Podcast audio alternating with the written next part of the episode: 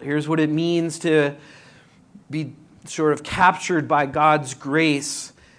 And when you are, you want to do something with that. You want to exercise that grace. And so he starts off saying in, in chapter 12, I beseech you, brethren, by the mercies of God. So, based on God's mercies, to present yourself to God as a holy living sacrifice. So, that's really what we do then. So, understanding all that God has done, then should cause us to want to present ourselves to God and say, God, I, I want you.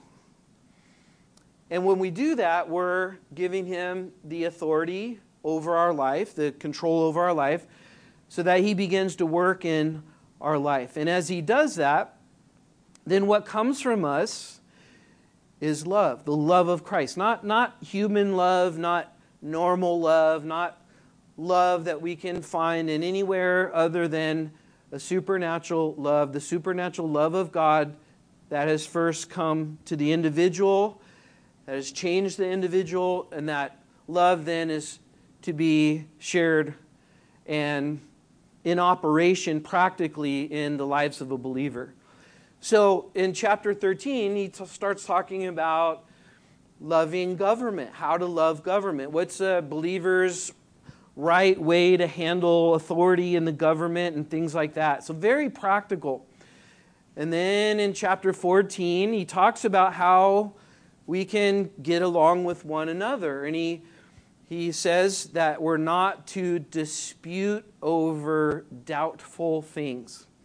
In other words, we're not to make a big deal about something that the Bible doesn't make a big deal about. We're not to make uh, our hill to die on something that the Bible doesn't make a hill to die on. And so last week we pointed out all the kind of different issues that Christians have that there's, there's not a scripture that says this is sin, but some Christians may have a, sort of a conviction about it and others don't. And so how do we handle that? And the, the idea is that we're to consider and be concerned about another person's convictions. That if we have liberty in a certain area, we're not to shove our liberty down somebody else's throat. And if somebody doesn't have liberty, so it's like if they if, if somebody does have, they have convictions about something, and maybe it's not a clear biblical issue, but they just feel very strongly in their life not to do a particular thing, then they shouldn't force that on somebody who doesn't have that conviction as well. So that the whole idea of chapter 14 was kind of summed up of the law of love. So how do we deal with one another, especially in a church family, a body of Christ? Not everybody is going to be exactly like us, and we usually think of ourselves as the point of reference, and everything that's not like we think or feel about something is wrong. So everyone's going to fall probably a little more legalistic or a little more liberal in theology than we think we have. So that's where we can have clear biblical issues. We, those are hills to die on. We call those essentials. And then there are other issues that maybe are not clear in the Bible that we can have um, charity towards one another and say, well, if that's your conviction, then that's between you and God, and I'm not the Holy Spirit. And so we allow God to work in people's lives, but the one thing is the importance of unity and unity in the essentials. And that is something that is so important to the body of Christ.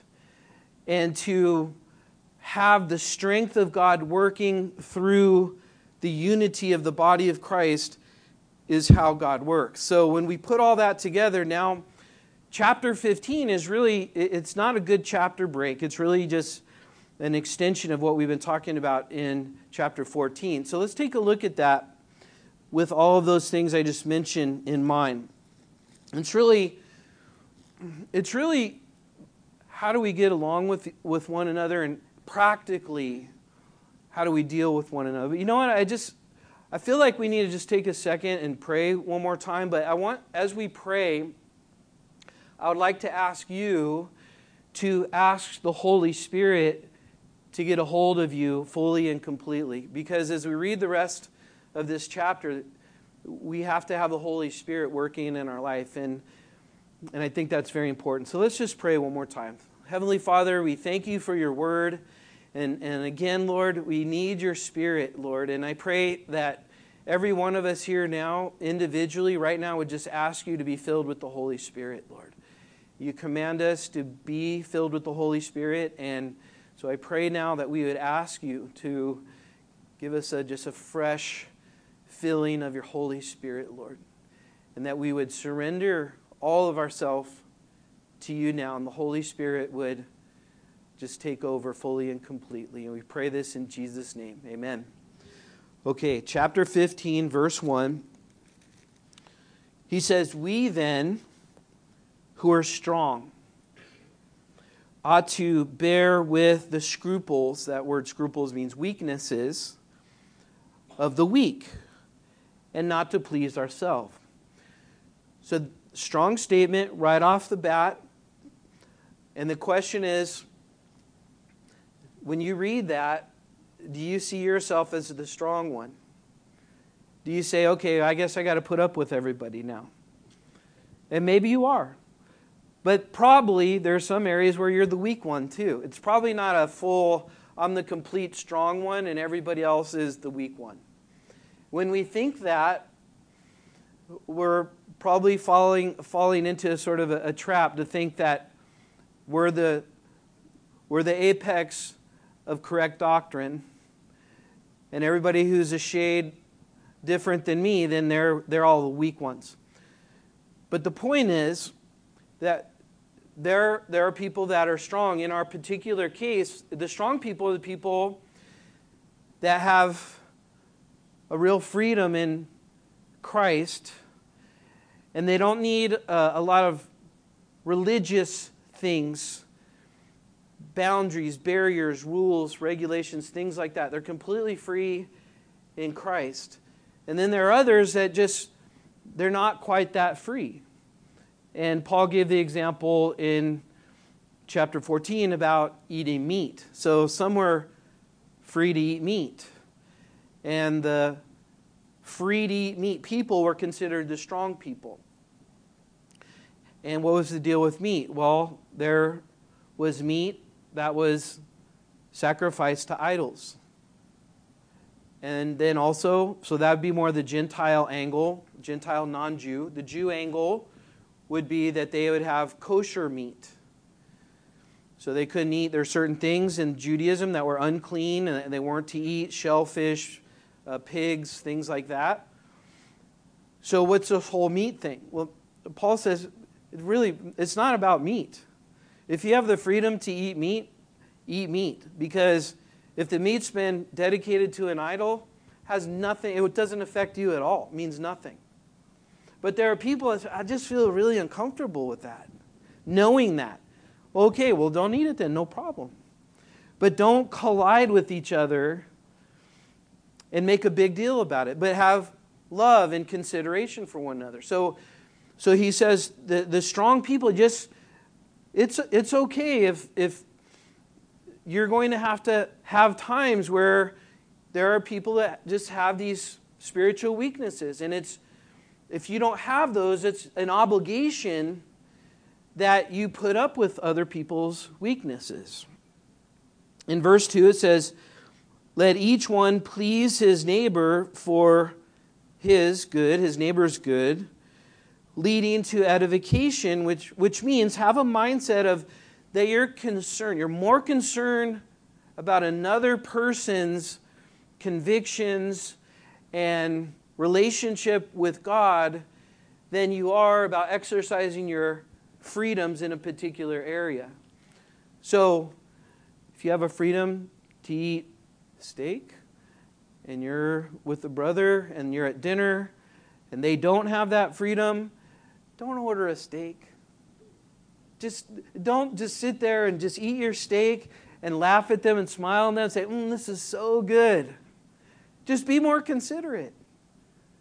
And just understand well, that they have a weakness. And you know what? As you see them having weakness, you probably have one too. Because we all do.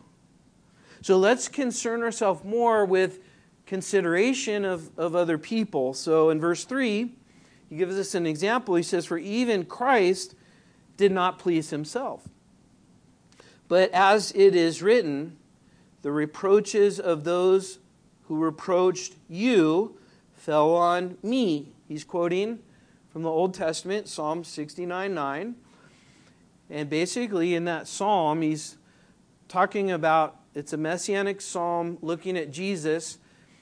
And he's saying that people's hatred for God are now following, falling on Jesus.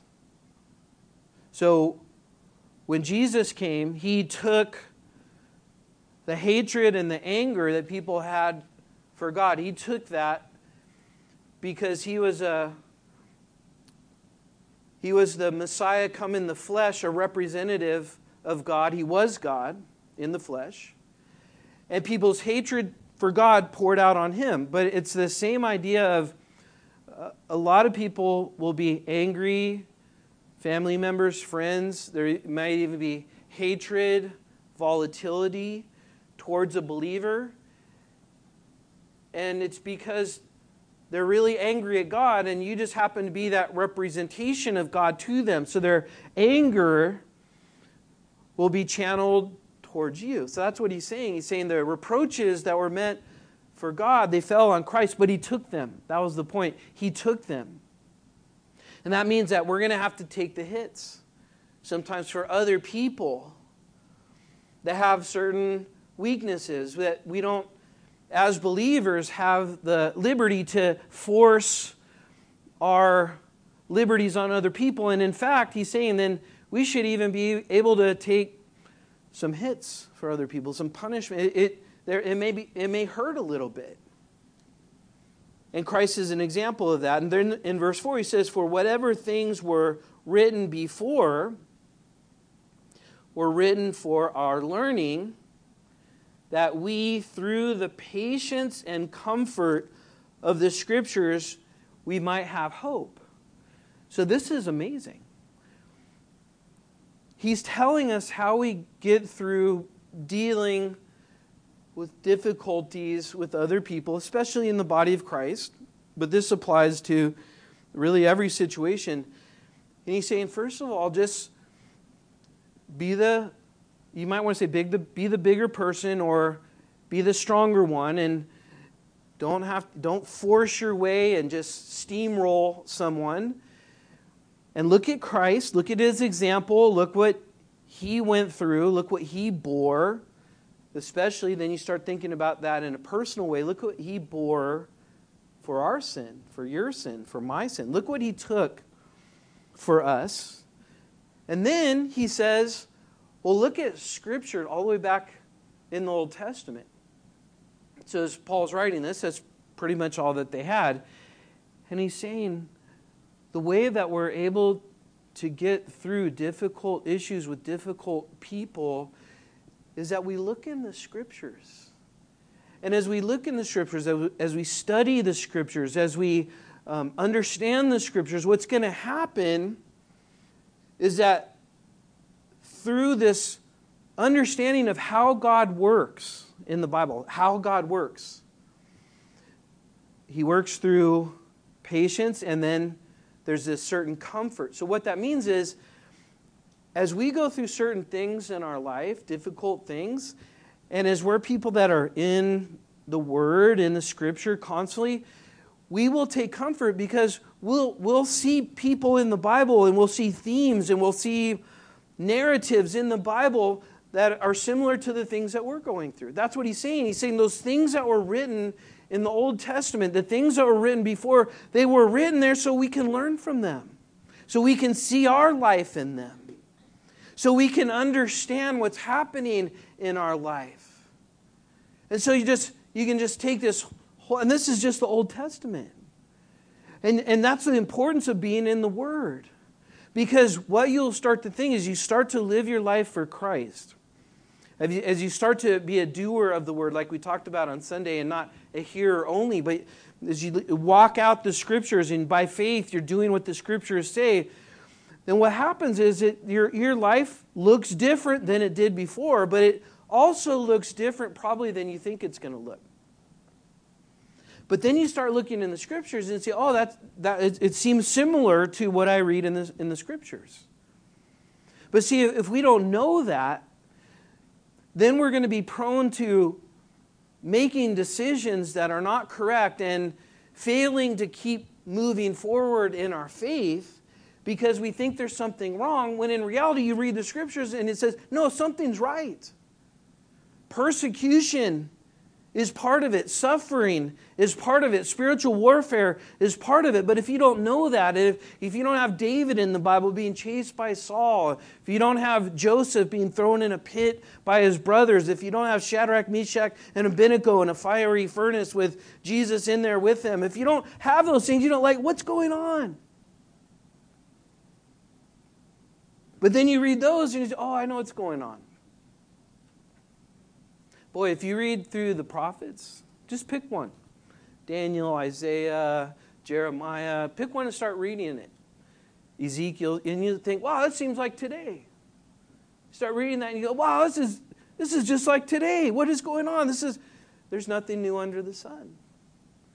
So we think in our day, oh, everything's just so terrible. It's, there's a lot of terrible things that have happened in the Old Testament too. Really terrible. But then we learn what to do in those times. We learn how to handle it. So those things were written so we can learn. But do you see why it's so important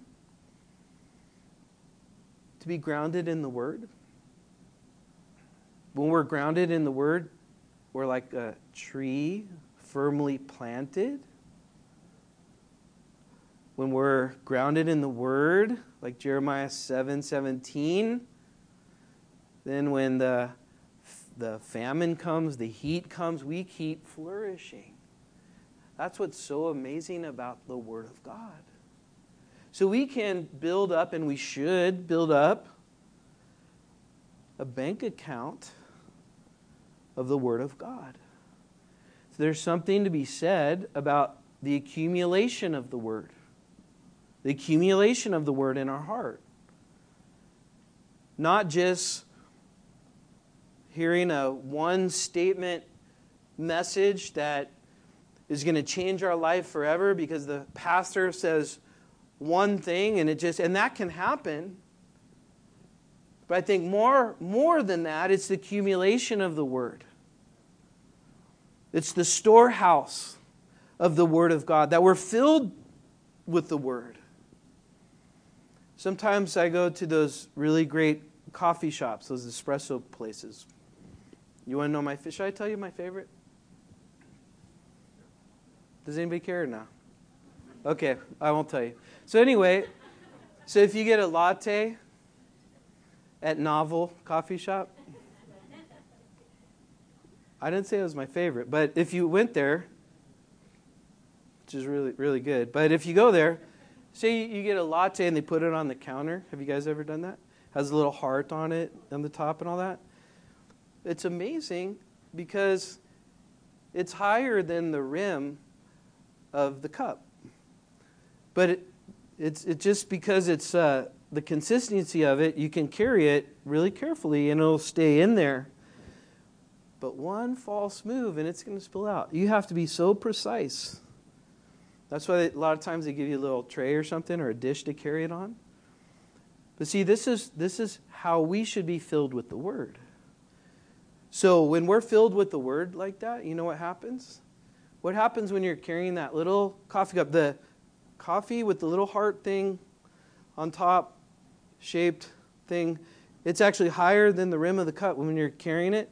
If someone bumps into you a little bit, you know what's going to happen? It's going to what?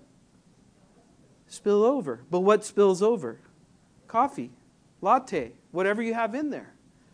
But see, when you accumulate the word, in your heart and you get a little bumped by somebody, perturbed by somebody, you know it overflows? The Word of God. The living water, the torrents of living water. That's why it's so important to be filled with the Word. Because when you're filled with the word, you're not as sensitive to little things. You're not as agitated. You're not as irritated. You're filled with the word. So you could get bumped and shaken and you can trip and fall, and the, the word's going to come out like lattes. It's just going to be spilling over.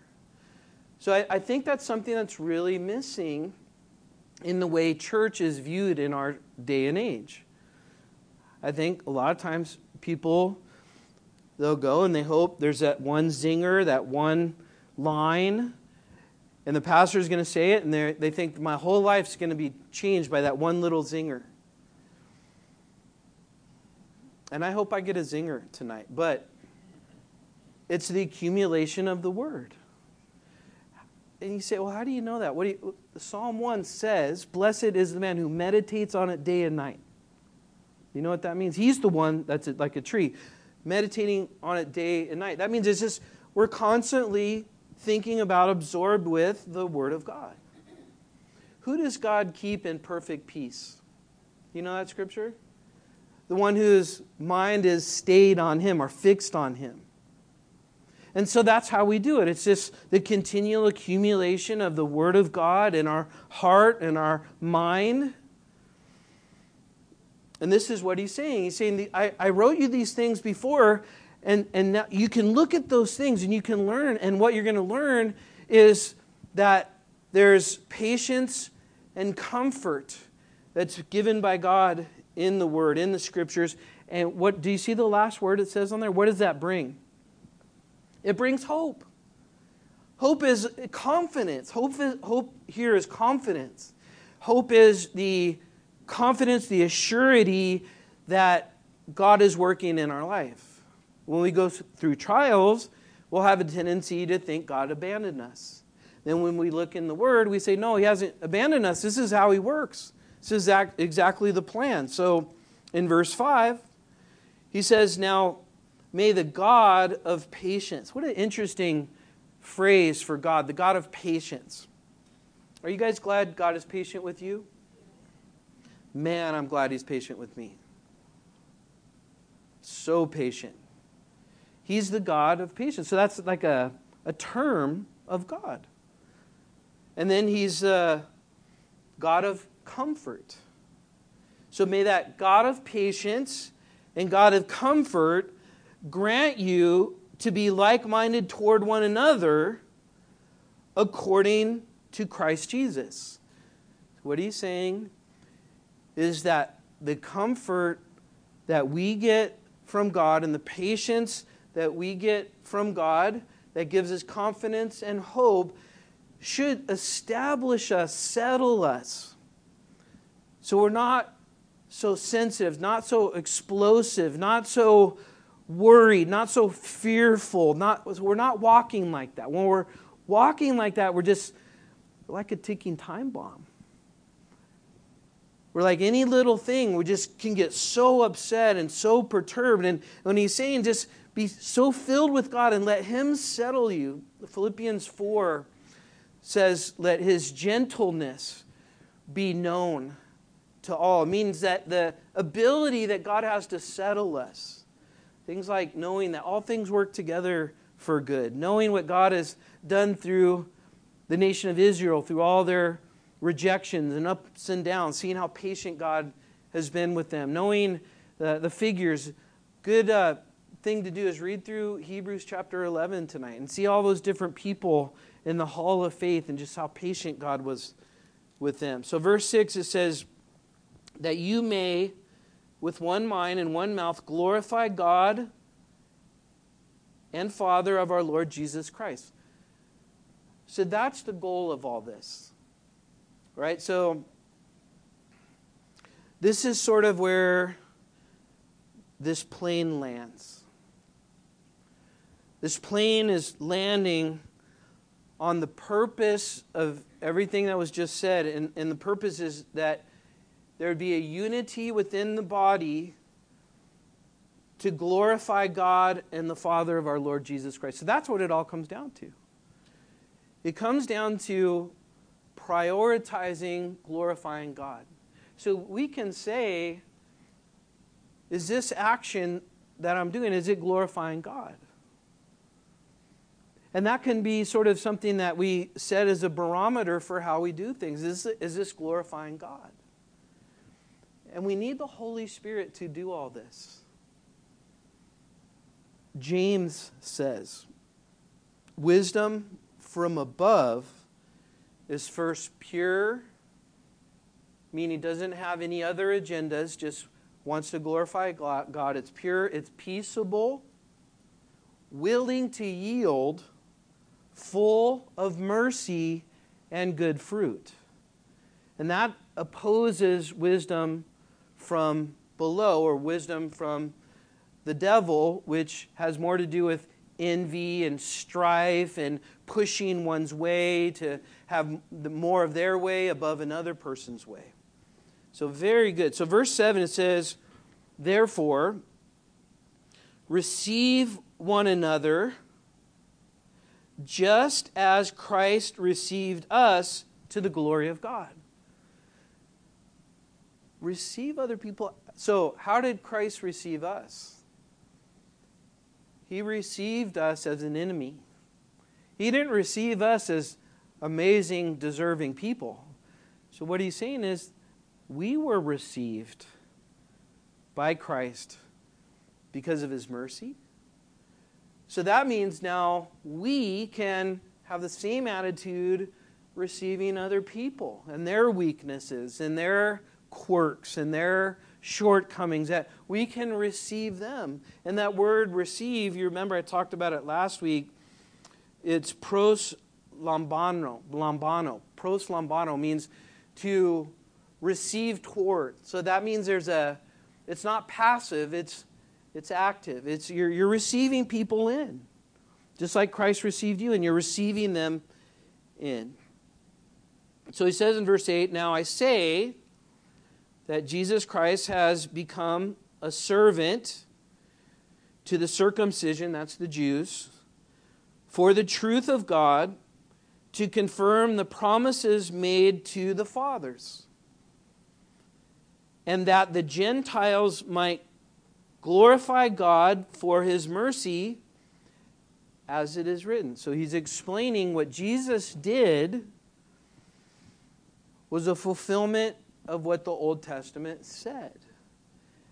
And what he's going to say is it had to do with him reaching not just Jews, but the Gentiles also, the non Jews. That was a point of contention in the early church, wasn't it?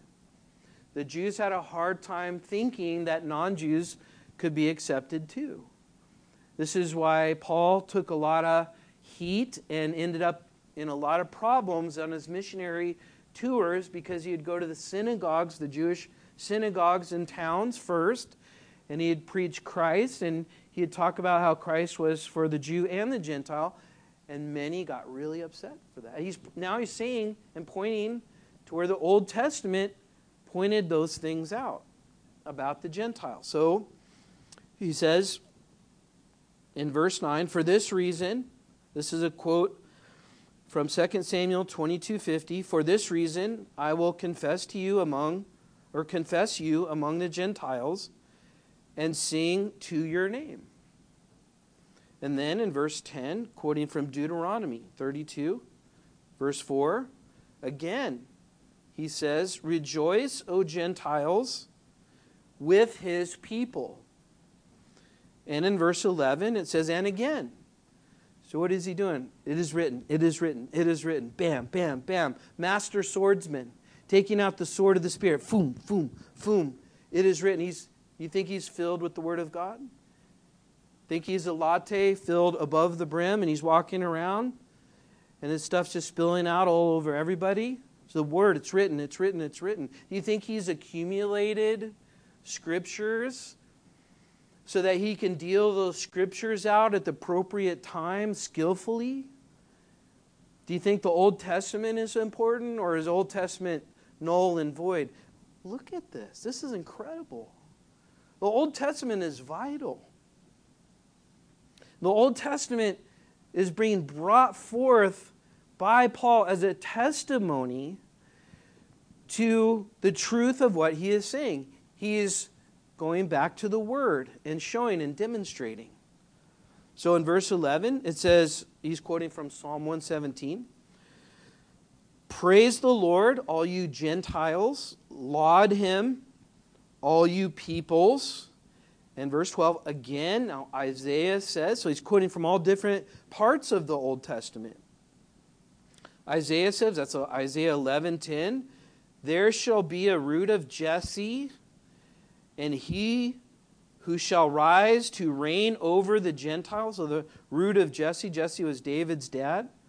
So basically saying there's going to be a offspring of David that's going to come, and that's the Messiah. So the, the Messiah would be from the genealogy of David, and it says, In him the Gentiles shall hope.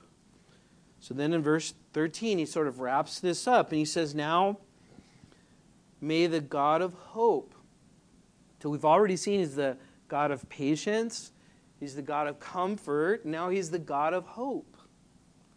May the God of hope fill you, think about lattes, with how much joy?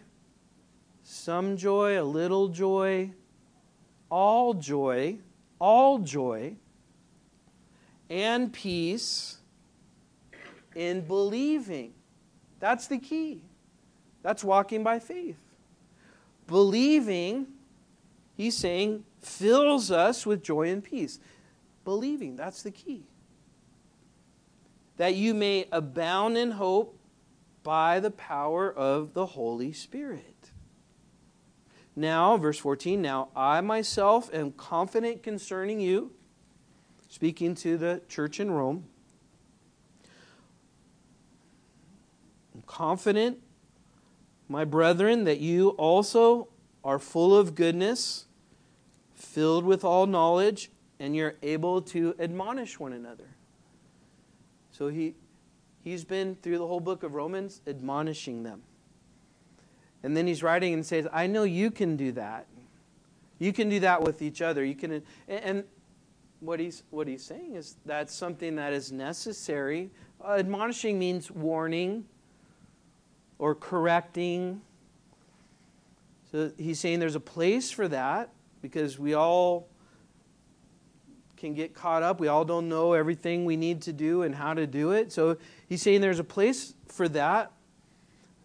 But watch this. In verse 15, he says, But nevertheless, brethren, I have written more boldly to you on some points, reminding you because of the grace given to me by God. He's saying, I know you can do it yourself, but I can't help it because that's what God's called me to do. He's called me to teach and admonish and preach. And, and he, he's saying, You can do that, but that's what He's called me to do, so I'm going to keep doing it. And it may be repetitive. So some, sometimes you may think, man, it's just repetitive. But there's nothing wrong with repetitive. Even Peter says, I, I just call these things to remembrance. And the point is that we're constantly being brought to the awareness of the things of God. And that suggests that we need that. It's amazing. I, I think I'm getting to the age where I think I've forgotten more than I know. And that's why I'm glad I'm remembering these things. And I need to be reminded constantly. But don't ever, don't ever get that the thing. If if you're hearing it again, somewhere, someplace, here or somewhere else, it's because you need to hear it. You need to hear it again. And the moment that you have mastered something forever, then you don't need to hear it anymore. But until that point, you're going to need to hear it. So that's what he's saying. He's saying, hey, I get it. You guys can talk to each other and do it yourself, but I've been called to do that. The grace of God has, has called me, and I'm going to do it. And he's spent a lot of letter doing that. So he says in verse 15 about that reminding, he said, I'm going to do that. Verse 16, he says, that I might be a minister of Jesus Christ to the Gentiles ministering the gospel of God, that the offering of the Gentiles might be acceptable, sanctified by the Holy Spirit. Therefore, I have reason to glory in Christ Jesus in the things which pertain to God. For I will, not dare to speak of any of those things which Christ has not accomplished through me in word and indeed to make the Gentiles obedient. In many signs and wonders by the power of the Holy Spirit of God, or the Spirit of God, so that from Jerusalem and round about to Illyricum, I have fully preached the gospel, and so I have made it my aim to preach the gospel not where Christ was named, lest I should build on another man's foundation, but as it is written, quoting again from Isaiah 52 15 here, to whom he was not announced, they shall see, and those who have not heard shall understand, saying, My ministry, this is what Paul's saying, my particular ministry is to go to places where they've never heard the gospel. And he's saying, That's my calling. My calling is not to build where the gospel has been planted and laid and then build on that. He said, My calling is to go. And he was confident and assured of his calling, and it was to go into the utter parts of the earth, to take as far as he could the gospel where it's completely foreign to people. And so in verse 23, he says, For this reason, I also have been much hindered from coming to you, speaking to the Romans. I want to come to you, but now no longer having a place in these parts and having a great desire these many years to come to you whenever I journey to Spain. So that's where he wanted to eventually go. I shall come to you, for I hope to see you on my journey and to be helped on my way there by you, if first I may enjoy your company for a little while. In other words, he was hoping to stop by Rome on his way to Spain. But verse 25, but now I'm going to Jerusalem to minister to the saints, for it pleased those from Macedonia and Achaia to make a certain contribution for the poor among the saints who were in Jerusalem. It pleased them indeed, and they are their debtors, for if the Gentiles have been partakers of the spiritual things, their duty is also to minister to them in material things. So, what's happening there? So, in Jerusalem, that's where the first church started. That's where Jesus was put on the cross. That's where Jesus rose again from the dead. First church started there. And they had been going through some hard times. There was a famine there. And so, what Paul was saying, he's saying that I've taken a collection, material collection, money, to bring back to you. And that collection of money was from non Jews, from Gentiles. And he's going to bring it back to help the church in Jerusalem, to help the, where the main, they're mainly Jews in that church. But here's something that in verse 27 at the end, he's saying that it's their duty, the Gentiles' duty is to also minister to them, the Jews, in material things. And he's saying that because they received from the Jews really their faith. So it was through the Jews the Messiah came. It was through the Jews the understanding of, of the things that Jesus fulfilled came. It was through the Jews the law came, the Ten Commandments. It was through the Jews that uh, the Word of God came. It was through the Jews that their understanding of spiritual things came. So what they're saying is, and what Paul is saying is, they felt obligated to help them materially. And I find that interesting because that's part of why we find it so important to go to Israel as a church. A big part of that is we're supporting them materially. We're helping them when we go on these trips. We're helping their economy. And just as the scripture says, there, there is an obligation to help the nation of Israel.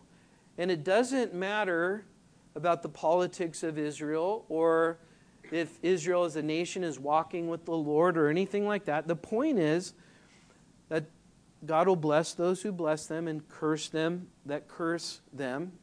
Uh, Genesis 12 3. And the point is that we're to view Israel and the Jews as a people where what we believe has all came from. So we should honor that. We should put respect and credit on how God has used the Jewish people.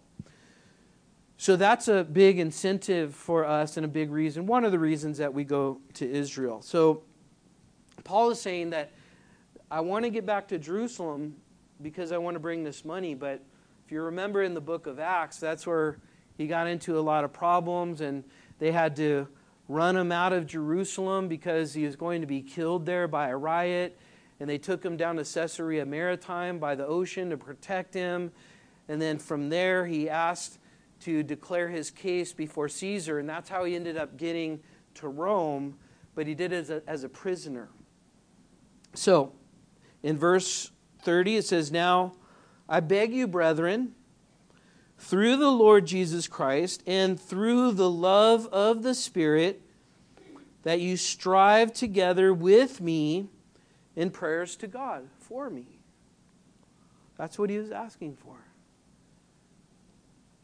That I may be delivered from those in Judea who do not believe. And that, that means that there are those in Judea who are unpersuadable. So they just they would not be persuaded. And, and he knew that's where the that's where they killed Christ. That's where they killed Stephen. That's where all the hostility was centered there, and he is going back there. So he's asking, please pray for me. And that uh, his service may be acceptable to the saints. Verse 32 that I may come to you with joy by the will of God and may be refreshed together with you. Now the God of peace be with you all. Amen. Sounds like he's done but he's not. This is like George may attest. Sometimes, if you're flying a plane and you go to land and you get some wind, and it's not going to be good for a landing, what do you do, George? Go back, go around. This is what Paul, Paul keeps doing that. He's landing and he's, wait, wait, I forgot something I got to say. So that's where we're going to finish verse six, uh, chapter 16 real quick. So grace to you, amen. Oh, I commend you. So now he wants to talk about some other people. He said, I commend you to Phoebe, our sister, who is a servant of the church in Cenchrea, which is a neighboring city of Corinth. He says about this Phoebe that you may receive her in the Lord in a manner worthy of the saints and assist her in whatever business she has need of you. For indeed she has been a helper of many and of myself also. So, Phoebe, her name means bright and radiant. And this Phoebe, it's, it's interesting because it calls her a servant, which is the word that we get for deacon. And all it means is that she was such a faithful servant in helping Paul. She was actually the one that took this letter to Rome.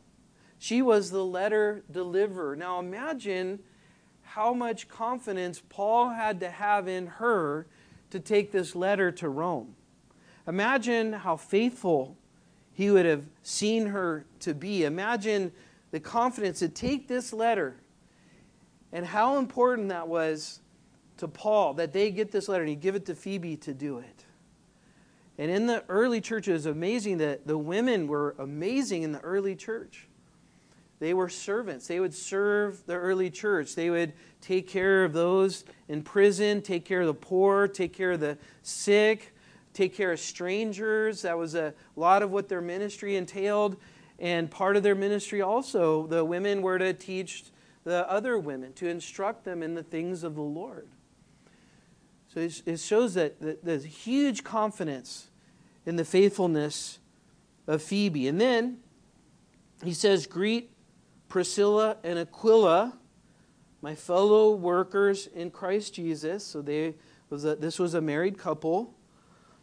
Now, as we read down through this, just, just notice the things that are being commended by each of these people or couple or groups. That, that's what's important. So for Phoebe, it was her faithfulness, and she was a servant.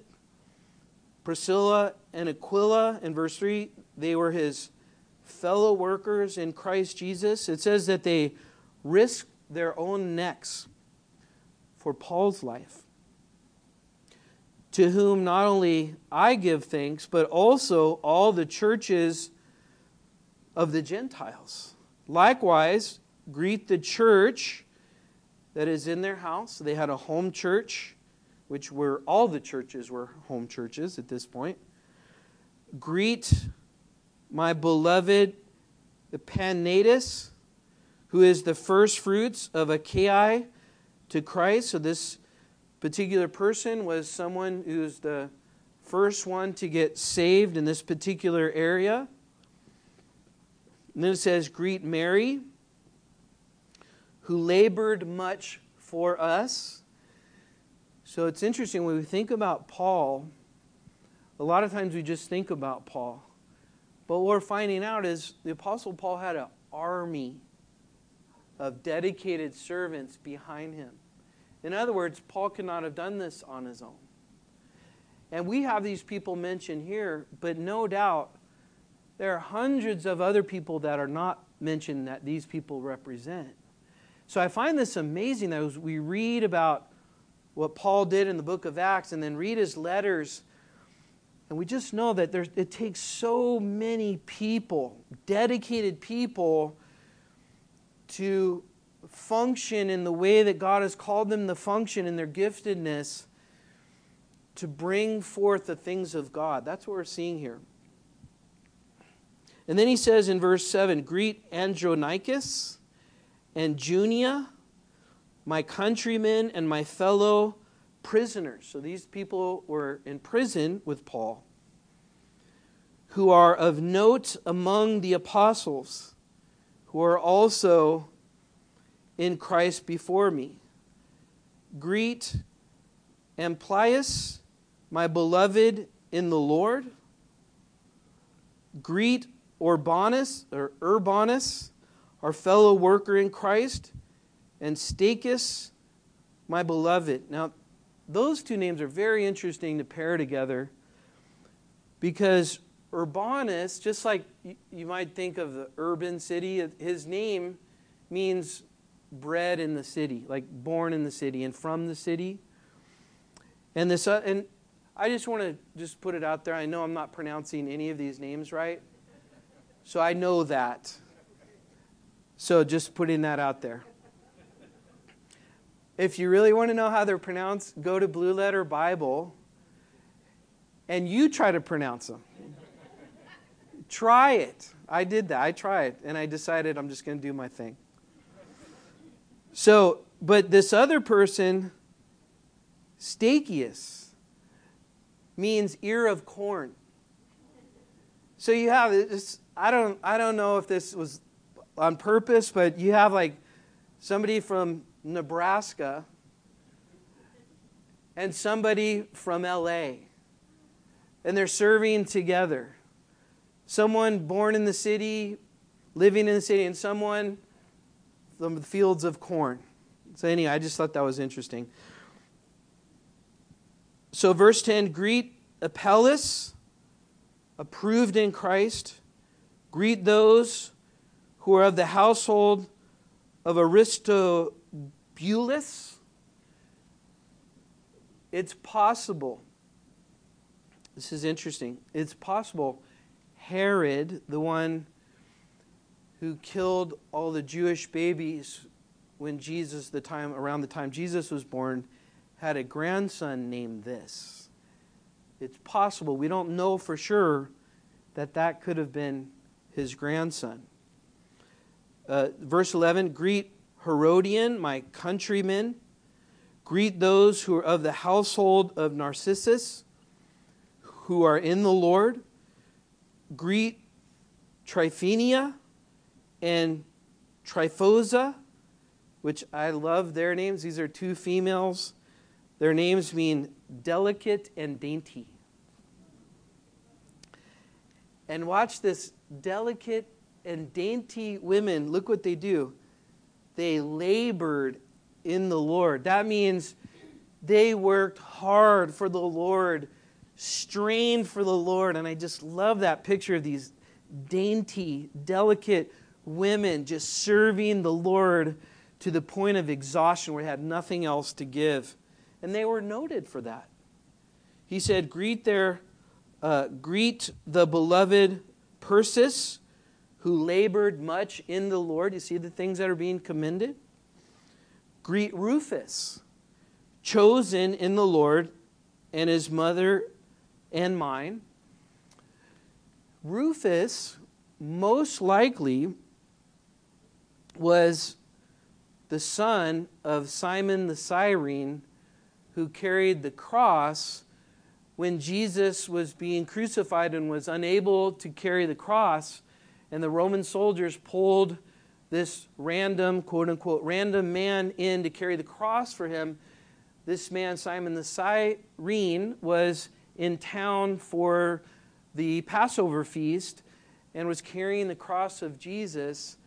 And it is uh, most likely Rufus because Mark chapter 15, 21 says that uh, Simon the Cyrene had a son named Rufus. So then greet Asyncritus, Phlegon, Hermas, Patrobas, Hermes, and the brethren who are with them. So these guys are all like a group. They're probably like a Bible study group. They're all looked at one group, like, hey, there's that's the boys right there. Greet all those guys. Verse 15. Greet Phileo Logos and Julia. Phileo Logos. You know what that means? The love of the Logos. Phileo, love, Logos, word. So this guy loved the word. And Julia, it says, Nereus and his sister, and Olympius, Olympus, and all the saints who are with them. Greet one another with a holy kiss. The churches of Christ greet you. So, holy kiss that, you know how some people in different cultures will kiss on the cheek type of thing and things like that. That's all it is. So don't, don't go around kissing each other and think that the Bible's telling you to do that. So then you think, oh, the plane's landing, but wait a second, not landing yet, coming back around. Right, George? Coming back around. Now I urge you, brethren, note those who cause divisions and offenses contrary to the doctrine which you learned and avoid them. So it's now he, he lists all those names and he's commending them and he's saying, Look, the Lord is working, the Lord is using you. But you have to know this. You have to be those who have discernment and you're able to mark, to note those. There's going to be people that come in and they're going to cause problems, they're going to cause divisions. And you're supposed to note them. You're supposed to realize and recognize look, th- this person that's coming in, they're causing problems.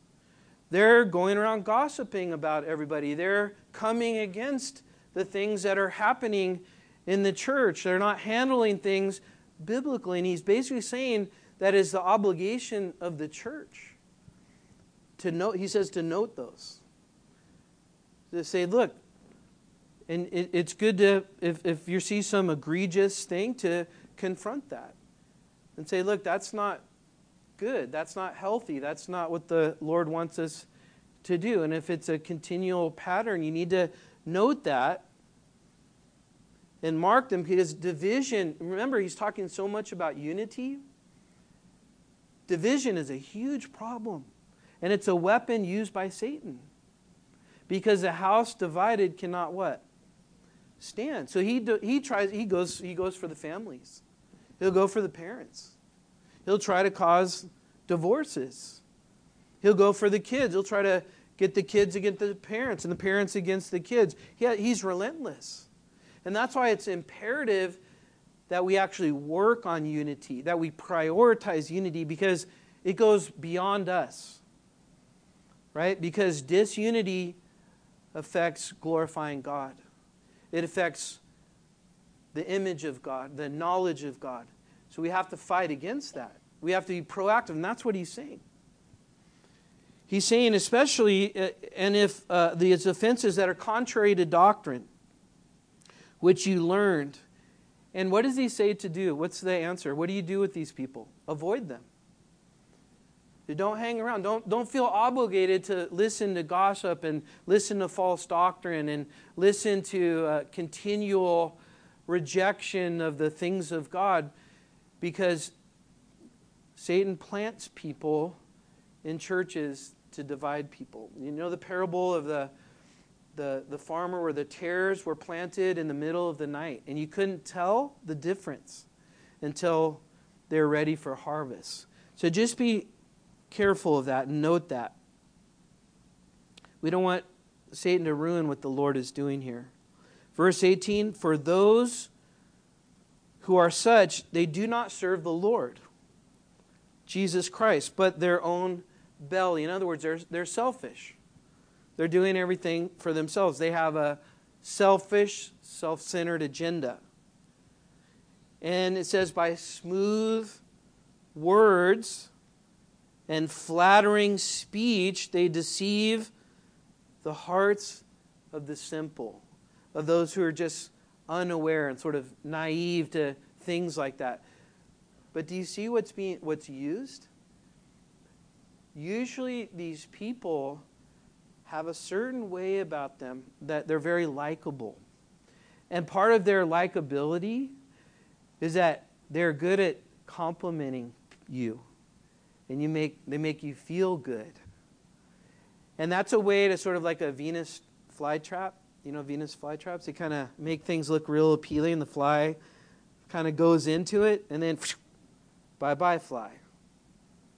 But see, this is how he's describing this smooth speech and flattering. They speak really good and they're really clever and they're able to flatter you and make you feel really good. And once you sort of start to fall into that trap, then your discernment can go down. And then they start saying things that make you kind of go, ah, that's kind of weird. Mm. But you kind of ignore it and it just keeps going on and on. This is what Paul's warning about. Verse 19 For your obedience has become known to all. Therefore, I am glad on your behalf, but I want you to be wise in what is good and simple concerning evil. And the God of peace will crush Satan under your feet shortly. The grace of our Lord Jesus Christ be with you. Amen. So we're done, right? No, fly around again. One more fly around. This one more fly around. So then he says, more people. Timothy, I could read that one pretty good. My fellow worker, and Lucius, Jason, Sosipater, my countrymen, we greet you. This is an interesting one in verse 22. I, Tertius, who wrote this epistle greet you in the Lord. So, what's going on there? Well, Paul had eye problems. He dictated this letter to Tertius. But I think it's hilarious that Tertius gets himself in there too.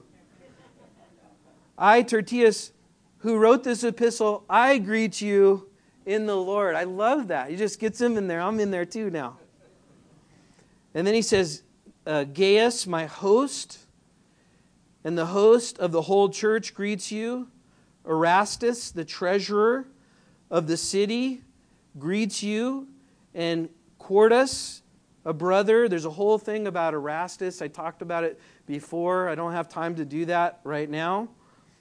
But uh, if you look up the Erastus stone, it was discovered in Corinth. Those of us who went to Israel recently, we also went to Greece, we saw this stone. And it was uncovered in 1929 by the American Archaeological School. And it substantiated and gave credit to scriptures where this one person was being discredited by the higher critics of the day in the 1800s because his name means sexy, and it seemed very unusual for a person that was the treasurer of the richest city on earth at the time, and the treasurer had to be the richest person of the richest city at the time. Why? Because treasurers of the city had to do things for the city in order to get the position. And one of the reasons they wanted a well, very wealthy um, person is t- to one, it showed that they are personally able to take care of the finances, and then two, made them less likely to steal.